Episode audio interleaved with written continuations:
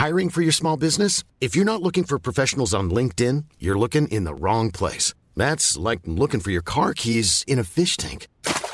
LinkedIn helps you hire professionals you can't find anywhere else, even those who aren't actively searching for a new job but might be open to the perfect role. In a given month, over 70% of LinkedIn users don't even visit other leading job sites. So start looking in the right place. With LinkedIn, you can hire professionals like a professional. Post your free job on linkedin.com slash people today. Cool fact a crocodile can't stick out its tongue. Also, you can get health insurance for a month or just under a year in some states. United Healthcare short term insurance plans, underwritten by Golden Rule Insurance Company, offer flexible, budget friendly coverage for you. Learn more at uh1.com. The Telegraph. The Telegraph. Podcasts.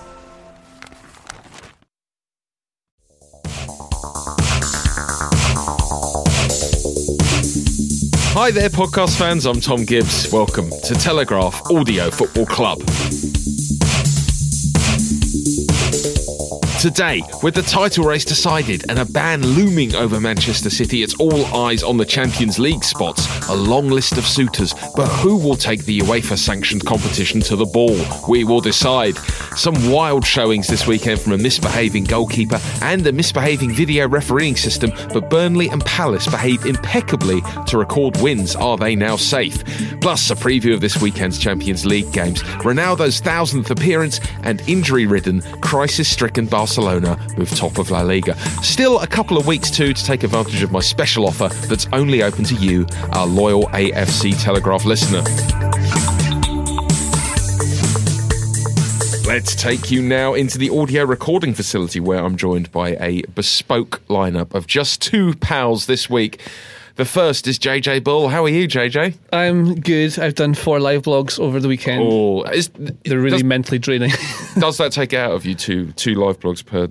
Oh yeah, weekend? like I really love doing them. day, It's really fun when you get to do them, and I've always wanted to do it like forever. And then when you do one after the other, your brain doesn't have any room for much else. So I've done Sure. four this weekend. Well, at least you're in the football frame Yeah. of mind. Have you ever done a live blog, Mina Rzouki? No, I'm I'm sorry. I'm still reading about this the news about trans from Transport for London. Not happy about the change to the speed limit. No, what is that? I just cannot believe You're this. you're in a you're in a tiny number of people I know who drives a car regularly in central London.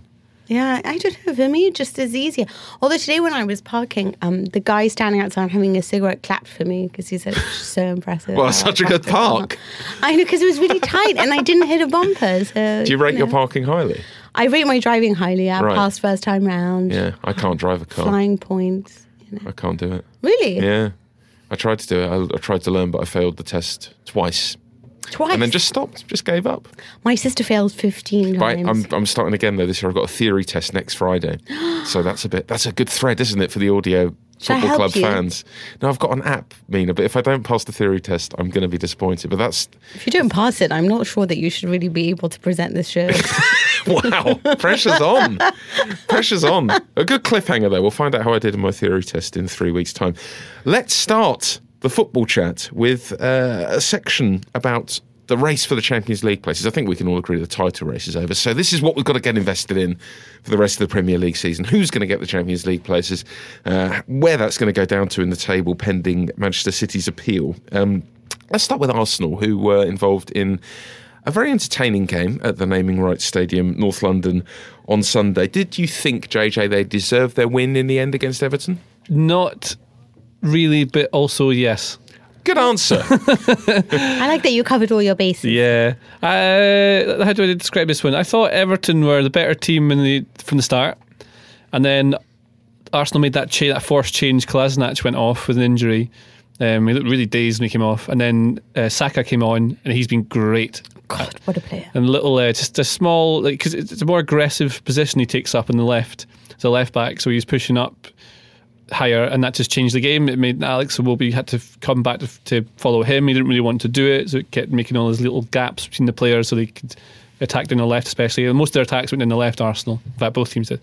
And uh, then they got into it, and then um, they as soon as they took the lead in the second half, that little silly goal they let in, Everton, Arsenal then.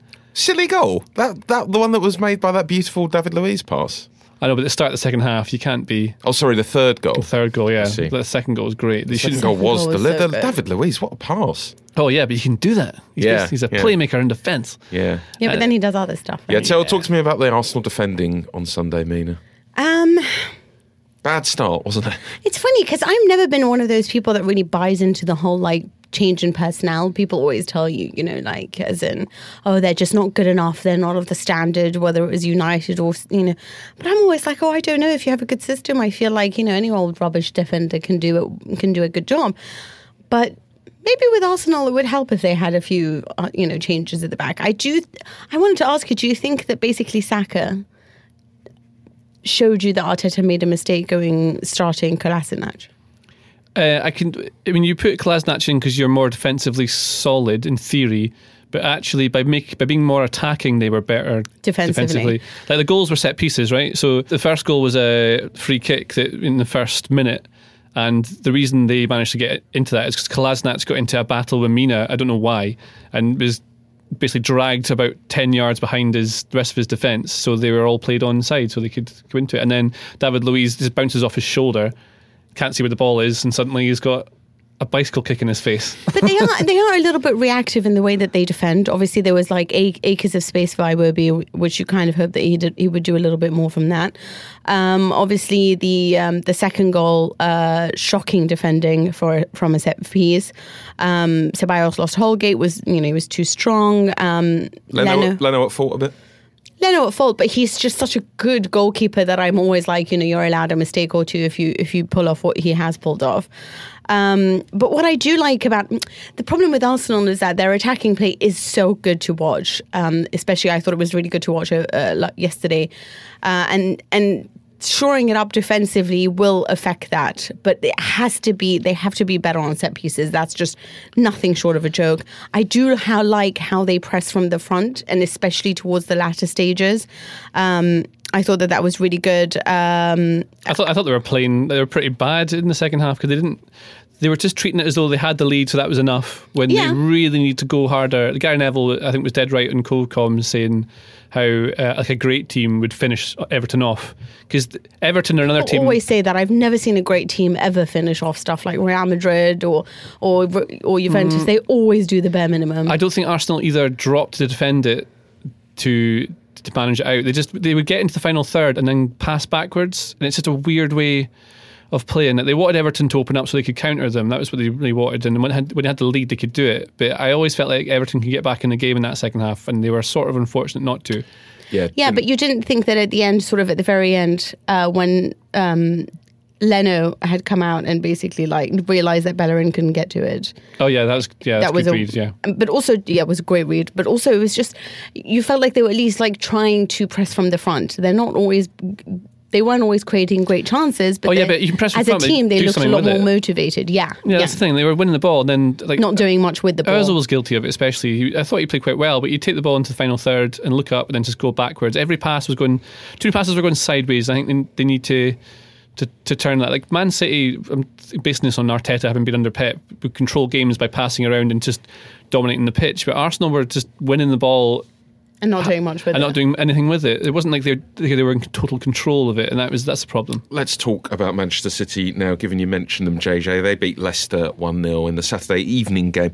This looked a huge game a few months ago, Mina. Is it fair to say the air has gone out of the season a little bit for both of these teams?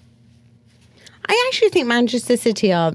I don't think the air's gone out of from them, and I and I thought their performances have been rather good recently, to be honest. Um, I do think for Leicester, Vardy not scoring is a huge problem, and I think that just changes everything for them. Um, and you can you can sort of tell, like. It, I mean, second or third doesn't make a huge difference, but when you're not getting the goals that you are and you're creating tons of chances like they are, and and it's not really translating to anything, you could sort of understand why this is working out that way. But for Manchester City, I don't know. I mean, for me, for a while, I was like, oh, this is really poor. But now I think that they're going to give Real Madrid a good contest. Um, I think that the level of their play is, is interesting to watch. I wish they knew how to score more penalties. But I think this is something that it's weird because it's a Manchester thing, right? United had that too.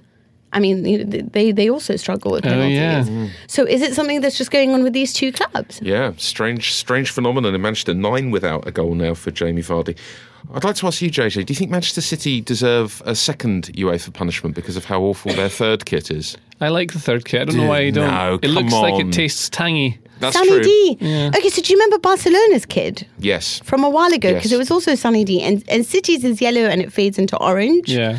But Barcelona's was orange and faded into yellow, and it's almost an identical kit. I'm not having it. It's far too loud. Do you know um, it's something on Man City that I was just looking into behind the scenes Wyscout stats. I didn't realise this is the case that uh, according to expected goals and expected goals against and their expected points model, which is you can't it, the points one is particularly difficult to to make really accurate. But City should be top of the league. so expected goals, City are basically performing exactly as they should be. They've got 67.7 on XG and they've scored 68 goals. Uh, Liverpool XG is 53.5 and they scored 61. So it's an overperformance. Um, the expected goals against uh, Liverpool are they've conceded 15, should have conceded about 24. When this doesn't happen, when XG isn't sort of playing out the way it's supposed to be, who Yeah. gets the credit for that? So, like, if they're overperforming, is it Klopp who's getting the credit strikers, for that? right? Well, it's things like Well, strikers this is it taking is. Who is chances. it? Is it the strikers? Is it Klopp? Is it who? Well, a little bit. So great players overperform anyway. Yeah. So you'll see like Messi's always above his xG because he is just brilliant, and Kane's usually above his xG because he's that's what he does. That's what makes him great players. And Liverpool have a lot of those players on the team at once Right. performing well. But also you'll have things like the reputation alone of Liverpool. You know they're going to score and beat you, so that makes things happen. Little mistakes happen. So the goalkeeper will have a worse game, or a defender will make an error they wouldn't normally make because the fear comes with it. So, Manchester City's great players are not overperforming? They're not overperforming, which is they're sort of leveling out. But if Liverpool weren't overperforming, City would be top. Quite. It's it's it's not a great moment for XG, is it? To say that like Yeah, this is Manchester is having Manchester City top of the league and Liverpool so far clear. But this is the thing, it's not an exact It- science, it- but it's interesting. Of that course, it, it is play out that way. interesting, but I would say that might be ammunition for people who are a little bit sceptical about it as an analytical model. What about Manchester United? They beat Watford, Watford at Old Trafford on Sunday. Uh, what do you make of Bruno Fernandes, JJ? There was a lot of praise for his performance. Um, scored the goal, obviously made the penalty, got got the penalty awarded, and scored the penalty himself. Have you been impressed with him so far? I think he's been. I, I, I don't quite get the, the fawning over him saying he's changed the world and he's now the best player Manchester United have ever had I didn't like the fact that he was tri- you know, described as like a mix between Veron in and, Scholes. Yeah, and Scholes and maybe even Messi and Ronaldo. No? uh, I think he's a decent player. I think he's. I don't think he's top tier. I think he's decent and he's definitely improving on what they had. And they needed someone who plays that role and is more direct than certain other players. Like he always shoots when he gets a chance. Always does that. He had a couple of efforts, and it wasn't until he started running beyond or joining attacks in that game that United looked better. He did it more in the second half, and you saw they were mostly attacking down the left, and that's where a lot of the joy came from. He was finding like in, in the half space, you know. But I think he's fine. He's got two assists already. I liked his games. penalty. I thought that, Yeah. that was fantastic. I thought he dived for it. but did you see that little jump sort of at the end? It's Jorginho's technique. He's um he's, Goalkeepers hate it. Yeah, and, and I mean it's annoying if I was a keeper, but to be honest, I think he's a, he's a very good player. And what I like about him a lot is that he really believes in himself, and you can tell by the way that he plays this game is that he doesn't think that he's below Manchester United or that he needs to work hard to prove himself. Um, he's so happy with like just being there and being able to prove to you that he's totally capable, and he comes across as a little bit weird on the pitch, and I like that. How so? I think it's maybe the penalty that made you think that, but you just kind of get this feeling from him that he just. He's one of those characters that's a bit like, I'm going to do this my way. He seems to, he seemed to be dictating the game to me a little bit, like certainly showing a lot and, and being an option, drifting out wide, like breaking between the lines a little bit, which is perhaps what they've missed a little bit. Someone who's going to It's a lot of confidence, a bit of arrogance. smart. Mm. Um, being confident enough to know you can take the ball and take it, and not being scared of showing for it. I think a lot of times Man Man United players hide a bit from the ball, or they just stand A, still. a lot of players in the Premier League, to be honest, other Yeah. than the very top teams, they're scared of the ball. that, that might happen after he plays a few games and he tires a little bit, or just grows used to it and is not so hyper aware of everything. He, that might come down a wee bit. But uh, yeah, Yeah, solid enough start. What about Chelsea and Spurs, two other teams who are hoping for Champions League qualifications? A 2 1 victory for Chelsea at Stamford Bridge. I don't know about you, Mina. I felt like this perhaps didn't quite reflect Chelsea's dominance in this game. The two one. I, I I know. I think people are really harsh on Spurs. I know that they're a little bit boring to watch, maybe a bit too negative, too many long balls, uh, which is quite irritating to watch. But um, I don't know. With there's there's something about Chelsea that doesn't fill me with trust every time I watch them. I don't know whether it's the fact that they have Willy Caballero at the back, um, and they do have like a splendid midfield. I mean, I think Kovacic. Um, it it was nice to see also like Giroud coming back and, and, and everyone playing off him and how much of a great game uh, Mason Mount had. So yeah, they are a very good team, but it was almost like I don't know whether Spurs contrived to lose it on this occasion, but otherwise I would have. I just felt like if they were a little bit more positive, it would have been just such a, a more balanced and fair game. But it was a very strange game in the sense that it, it was almost like, yeah, we're going to be so cautious here.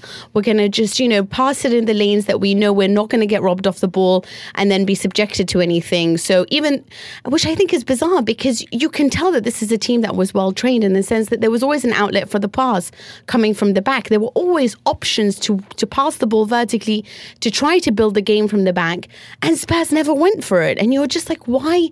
Why do you continue throwing this long ball that we saw you do in the Champions League, and you failed at it, and we're seeing you doing it again against Chelsea, who have Caballero at the back, and not always the strongest defense. You saw as soon as Lamela came on and tried to do something, they conceded. So it was bizarre for me. I, I didn't know how to make out. So this is what makes me think like Chelsea's good, but they were made to look better than they were. How are you feeling about Mourinho at this point, JJ? Have you got any sympathy for him? Uh, uh, he's obviously talking a lot about the injuries and um, similar. Poor fella. similar subject, but this is an unusually compromised position for Spurs at the moment with so many players out. Um, I mean, to, to, reference our, our great friend XG, they're their team that have overperformed the last few seasons because their individual players have to for them to do so well. I, I have been saying I think on this podcast for like the last two seasons that Spurs are going to level out at some point, and it's happened this season. Pochettino lost his job because of it. Mourinho came in, fixed a few problems. I think they would have addressed, they would have been solved anyway had Pochettino stayed. What sorts of things? Uh, just little things like how do I explain it? Like they're just they were just in a they were in a bad moment, mm. and they were all going to come out of it, and players were in a kind of bit of form. So basically, a mental thing. Maybe it just happens. I mean, every every team in the Premier League is capable of beating each other, and that just happened to happen a few times closer together than Spurs have wanted.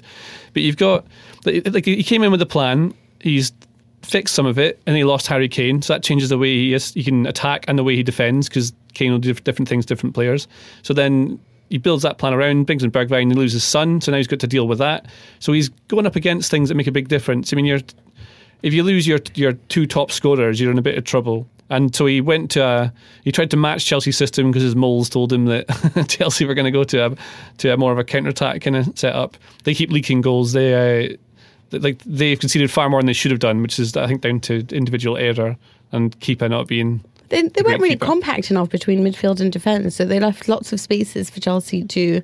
Well, they only had two defending with three. I don't know. It's, it's that's always going to happen. I thought they were pretty decent Chelsea, and they, they, had so many bodies at the back, and they were at home, and they had to open up a wee bit more. But the like, the way they line up with like a three four three is. I think it's it's a very counter attack system, and you can still see that there's a lot of Conte in that team. Mm. They can't really get rid of it because the players are still there.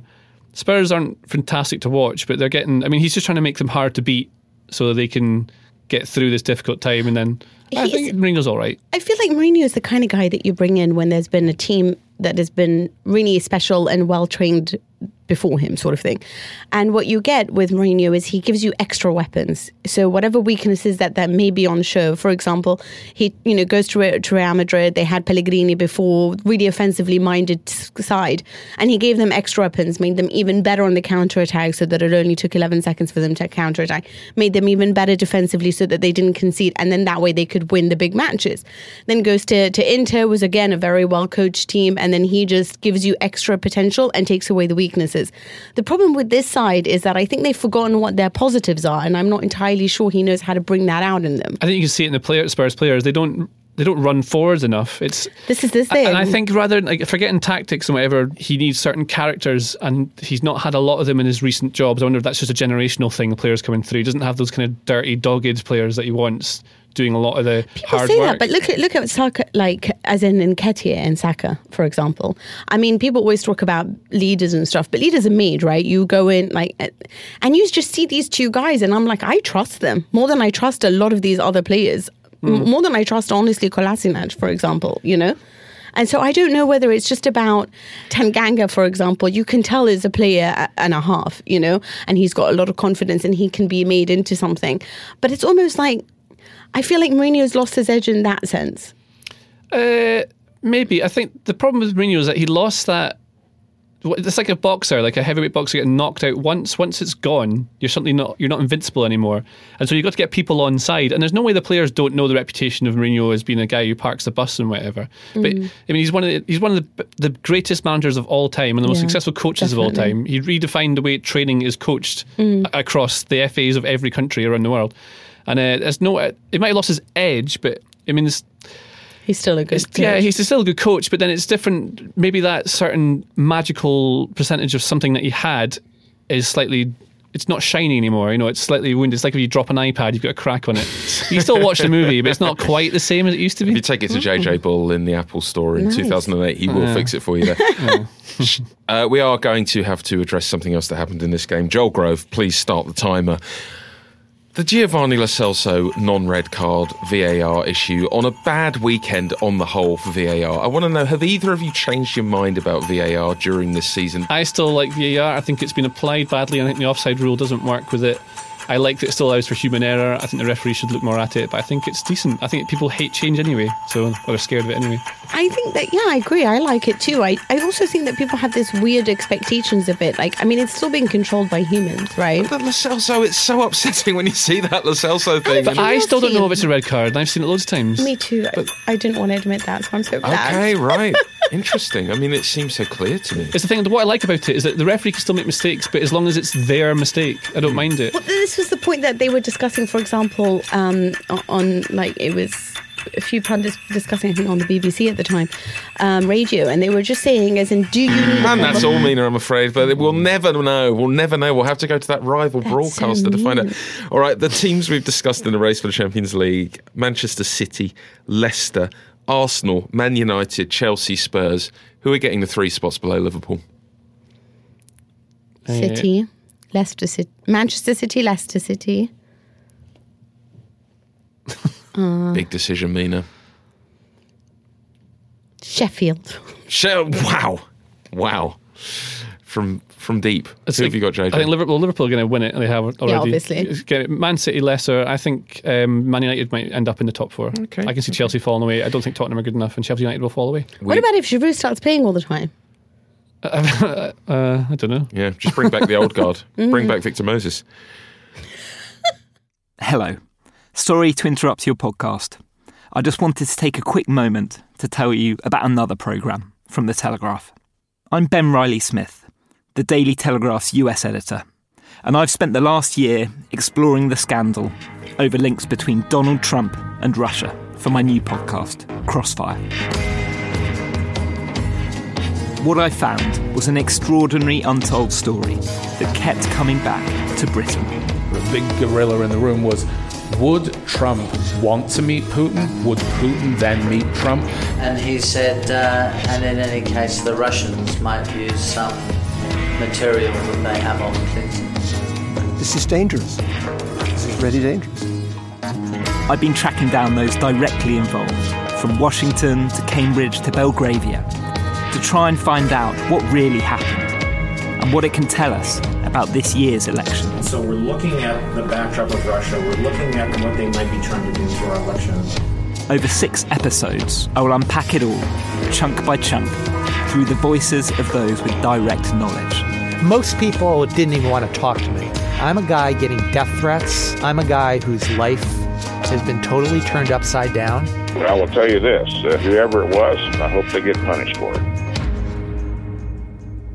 That's in Crossfire, available now wherever you downloaded this podcast. let's rattle through the rest of the Premier League now. Quite a fun weekend, I thought. Pepe Reina, one of my players of the weekend, absolutely on one at Southampton, JJ. Do you think sometimes goalkeepers just get a bit bored and start doing odd things in games to keep themselves amused? Well, It's a cliche that it's like drummers, they're all meant to be a bit nuts, goalkeepers. I like the way when he came up for the the second goal that uh, Southampton scored. You so rarely see those scored on the break from a keeper coming up for a I corner. know. But- And did you see him sort of? He, he it was like, I'm not going to get there, so I'm not even going to bother. I, I mean, I think that's fine. I, I also, I mean, the finish was actually really good It by was, Armstrong. it To be was. fair, I would have missed that. But uh, so Reina comes up for the corner, and the whole point of a keeper going up is you think that they're going to be able to attack the ball in the box and head it. He stands next to the goalkeeper to block him. It doesn't make any sense at all. Well, you know, game recognised game. He stands next to the goalkeeper and then pulls it to the six yard box. The ball goes away from him, and as soon as the ball's gone in, he's like, "Oh, I'm in trouble now, haven't I?" I mean, 11th consecutive. And the pass game. for that for the Armstrong as well. Like, Yeah, the beautiful, What a ball! So well weighted. Mm, nearly as good as Luiz's. I do feel like he's got such a character that he's like, I will not be held down in goal. Yeah, maybe that's it. Some very strange decisions. Wolves, we cruelly left them out of our Champions League contenders section. Are they going to make us eat our words, Mina, after a 3 0 victory over doomed Norwich City?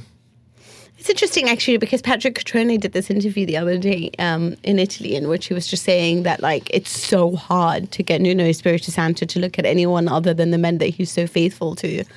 Um, but these men just uh, always do such a great job by him. And so when you look at their performances, when you, I don't want to take too much from this because it's Norwich and you know how I feel about Norwich, but in general, They're pretty rubbish, aren't they? Yeah, it's not. It's, on a defensive over, level, they're not they're rubbish, you know, and and and yeah, but and and a lot is being said about Jota and all the goals that he scored, but again, it's Norwich and Espanyol. You have to consider that both of them are rock bottom in their leagues, you know. So I'm not sure how you take that, but he is obviously a splendid player, and they have splendid players from Donka, obviously, um, to Jota, to Jimenez, to so many others, Traore. Um, but yeah, definitely one of the contenders, but I'm I'm not sure 100% that they're going to make it there. What about at Burnley, JJ? An utterly brutal turn of events for the Bournemouth fans who went up there. The VAR assisted equaliser ruled out, uh, and then it was overruled by a penalty happening at the other end to make it 2 0 to Burnley. Uh, it's. I can't really imagine a worse away experience for Bournemouth fans. It's a very long way from Bournemouth to Burnley. How, how could they, they have been any worse? Uh, oh, his face was so hard to like. You could just tell that he was going to cry.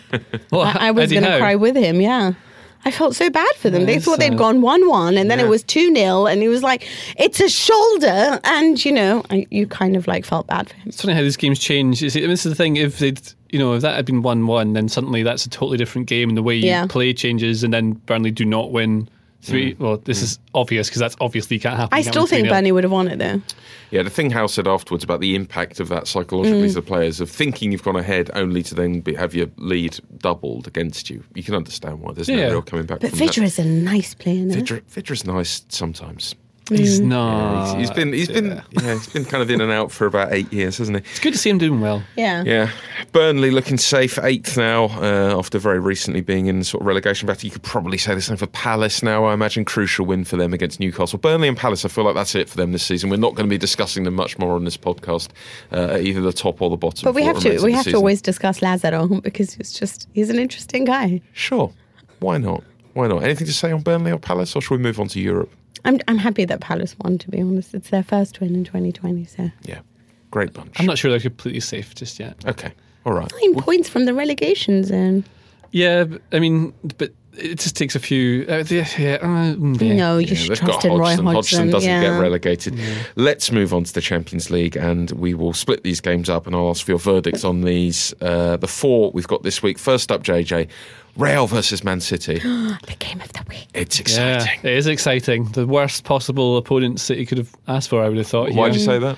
Well, Real Madrid know how to win the Champions League, and these sorts of teams tend to find their way past, even if they're not in good form. Real are, they're all right. They lost at the weekend to Levante, wasn't it? What a goal, by the way. Yeah, what a goal! what a finish to, to win it 1 0. But Real had all the game. They created loads of chances. It wasn't that they weren't creating either. Uh, the news about that this one now is that Eden Hazard's fractured his ankle, I think. So he's Yeah, out for about two months.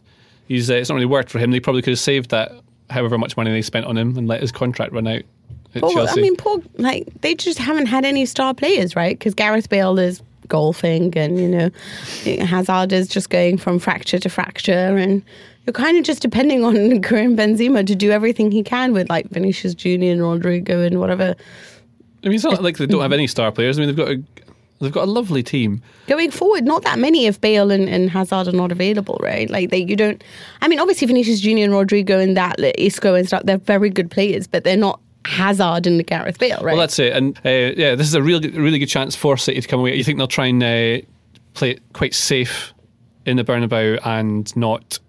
I mean, they just want to come to. You want to get back to Manchester with without having conceded. What about Napoli versus Barcelona? Two grand old European clubs facing off in southern Italy. Oh, that's sweet that you call Napoli a grand. Come on. Um, Come on. Have you not been to Naples? Oh, it's not. Uh, That Gattuso quote about putting Messi in jail is quite funny. I love Gattuso, isn't he so sweet? And when they asked him over the weekend about it, he's like, "Oh, just leave me in peace. I don't want to think about Barcelona now. I'm so angry about the game." Um, obviously, Napoli are not the Napoli that we saw against Liverpool. Um, they also don't have Ancelotti, who is sort of a maestro when it comes to European matches.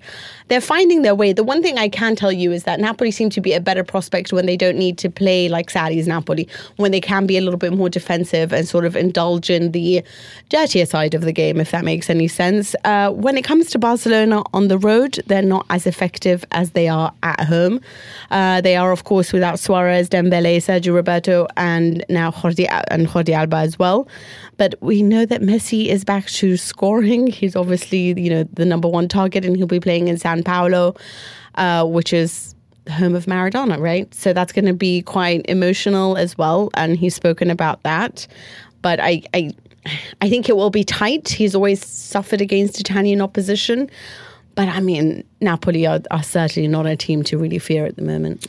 What about Chelsea, JJ? They're hosting Bayern Munich at Stamford Bridge. Not a terrible time to be playing Bayern Munich. Uh, I think it's a very bad time to play Bayern Munich.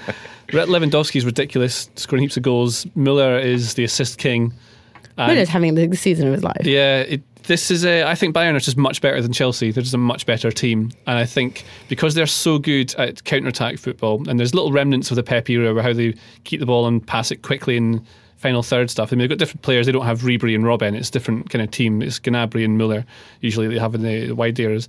I think that Chelsea would really miss uh, N'Golo Kante for this to break up counters in the middle of the pitch, and they don't really have midfielders that are good at stopping these kind of counter-attack teams, which is they're going to have to play it really, really carefully and not open up. But they're better when they attack, which requires them to open up. So I think the team they're playing, the style, the two styles are going to clash and suit Bayern, and the players at Bayern are just better as well. Why wouldn't you just go all out and hack and just try to outscore them? Counter-attacks. It's as soon as it's too risky. I mean, if if you could do it, it's the thing. There's all I these. feel like Rudiger could do a job in the sense that I'm not sure Bayern can. But you want to stop him at source because as soon as I mean, as soon as you have an overload, the whole point of these things is create overloads, right? And then counter attacks are the best way to do it because you can get four v three like, as, as quickly as you can. And the problem with it is that Lampard could go for two different systems. He could go super defensive. If it works, he's a genius. If it doesn't, he looks like an idiot. If he goes super attacking, it might work. You're like, what a what a masterclass that was. But if they get pulled apart with the counter attack, it looks like an idiot.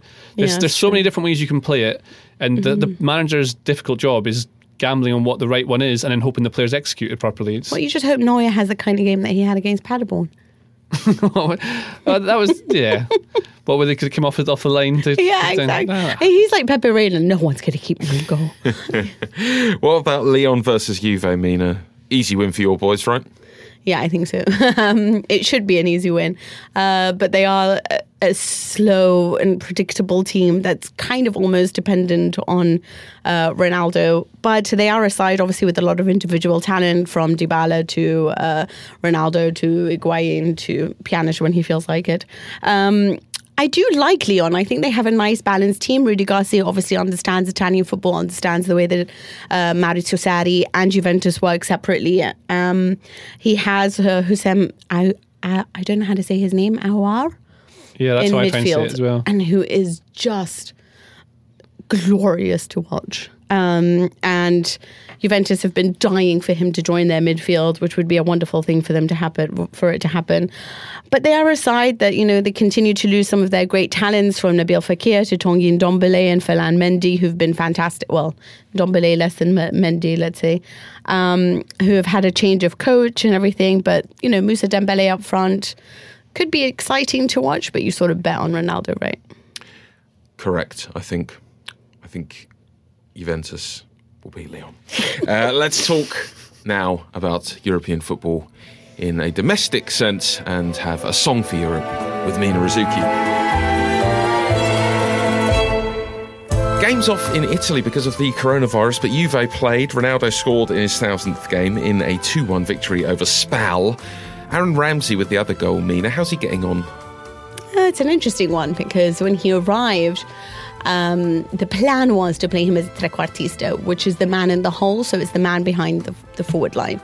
Uh, and he sort of p- pleaded with Sarri to put him back in midfield because he doesn't like that role, and he's more of a guy that likes to just be able to break into the box, have more space to do that, and uh, Especially at Arsenal was when he played as that sort of 10. As a sort of, te- which is Yeah. a trequartista. Yeah. He doesn't seem to like to do that for Juve, and he keeps asking Sarri not to play him in that role. Um, he's like, I want to be part of a three-man midfield. I don't want to play behind like Dybala and Ronaldo. That must be annoying because when he plays as an 8, he just ends up in the 10 space the entire time anyway. this is the thing, and I and you saw that more last week in the beginning of the match when you're just like, dude, you'll keep going into other people's spaces, Yeah. so you're not reading the. Eventually, he did get better. Um, the big difference, I think, between how we play and traditional trequartista would playing would be that your back is to goal normally is trequartista, so then you bring other people in, whereas Mm. he likes to run with it, which is what he's better exactly what it is and he wants that space to sort of just burst into the box and but you know you're basically running into the spaces that Dybala loves to occupy as well because he is the most creative player there. Ronaldo is not really a winger anymore right? So he's also there centrally. So then there's just all this congestion as well. Um, I do think in midfield he has other things because for some reason Juve's midfield's not scoring any goals this season it might have to do with the fact that we have Rabiot and Ramsey um, who I've not been that pleased with if I'm honest Ramsey I feel sorry for him because it's been a lot of injuries and he's trying to recover his form and a lot of changes at Juve so I'm not going to be too harsh on him Rabiot I feel like should have been further in his development but it's not really working out either way um, I don't know. I don't know whether he's going to be. There's all these rumours that they'll try to sell him off to United to get Pogba. That would be interesting. What about in Spain? We talked about crisis at Barcelona a couple of weeks ago. They're top of La Liga now. Never do we overreact on this podcast. Four goals for Lionel Messi uh, and uh, a debut for Martin Braithwaite. Strange signing for Barcelona, but um, he said he won't wash his clothes after he hugged Lionel Messi. He's behaving a little bit like a competition winner, Mina. he really is, isn't he? You know, but then he did just come from Leganes, so I mean, and that is a, transfer that still really annoys me. But Messi hadn't scored in the league since the 19th of January um, in Barcelona's 1 0 victory over Granada. Obviously, scored four, was absolutely fantastic. He's also been in a thrilling assist form, um, delivering assist after assist. What was so sweet about this is Braithwaite had like 20 minutes, and uh, and one of the things he said was that he was so pleased with Messi always looking to to play him in, looking for him at the time, and he just felt like it, he he was so included, uh, despite the fact that he's just come on and and maybe he thinks that he's some sort of you know like token more than any like an actual Barcelona player. And I wondered whether Messi was nicer to him than he was to Griezmann. But anyway. Um, It was a it was a terrific performance. Uh, Messi shows you exactly why he's Messi, and um, yeah, but you know it's a bar, right?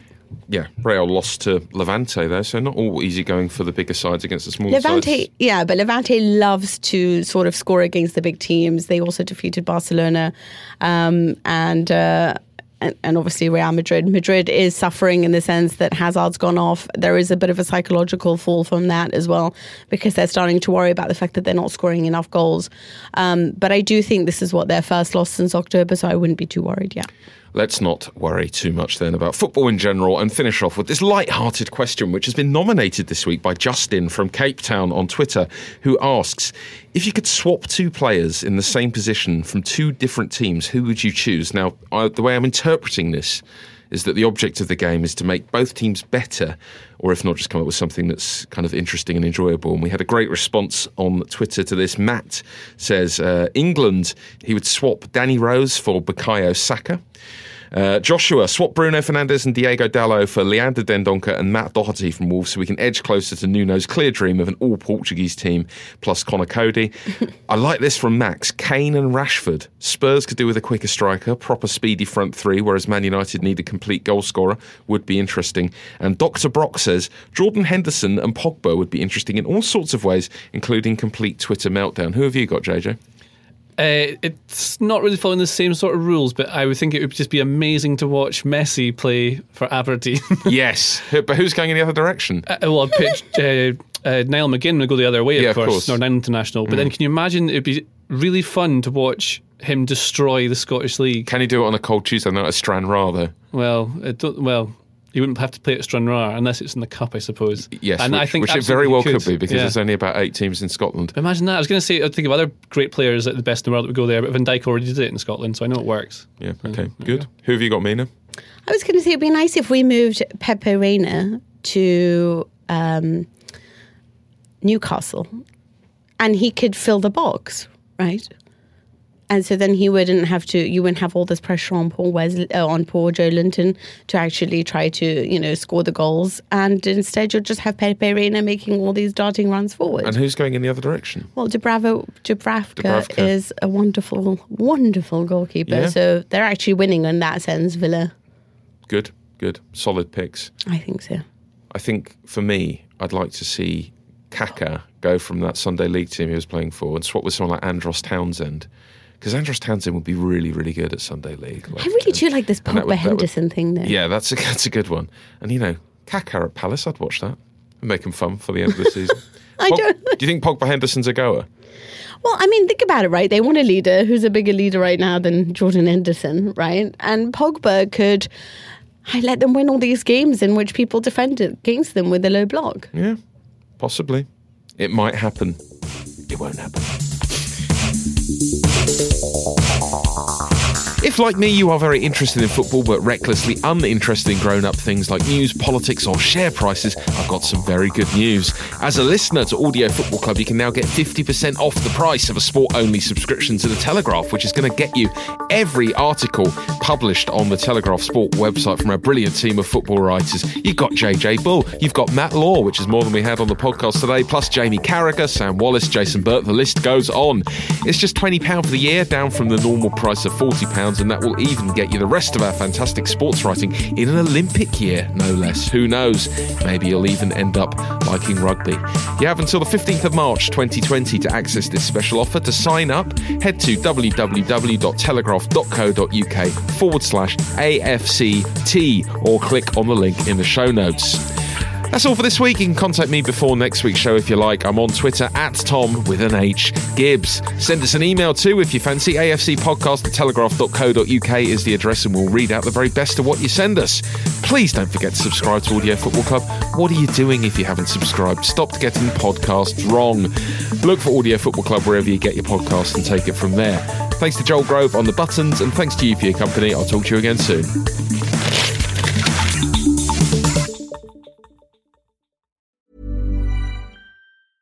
Cool fact a crocodile can't stick out its tongue. Also, you can get health insurance for a month or just under a year in some states. United Healthcare short term insurance plans, underwritten by Golden Rule Insurance Company, offer flexible, budget friendly coverage for you. Learn more at uh1.com. Hey, it's Danny Pellegrino from Everything Iconic. Ready to upgrade your style game without blowing your budget? Check out Quince. They've got all the good stuff shirts and polos, activewear, and fine leather goods, all at 50 to 80% less than other high end brands. And the best part? They're all about safe, ethical, and responsible manufacturing. Get that luxury vibe without the luxury price tag. Hit up quince.com slash upgrade for free shipping and 365 day returns on your next order. That's quince.com slash upgrade.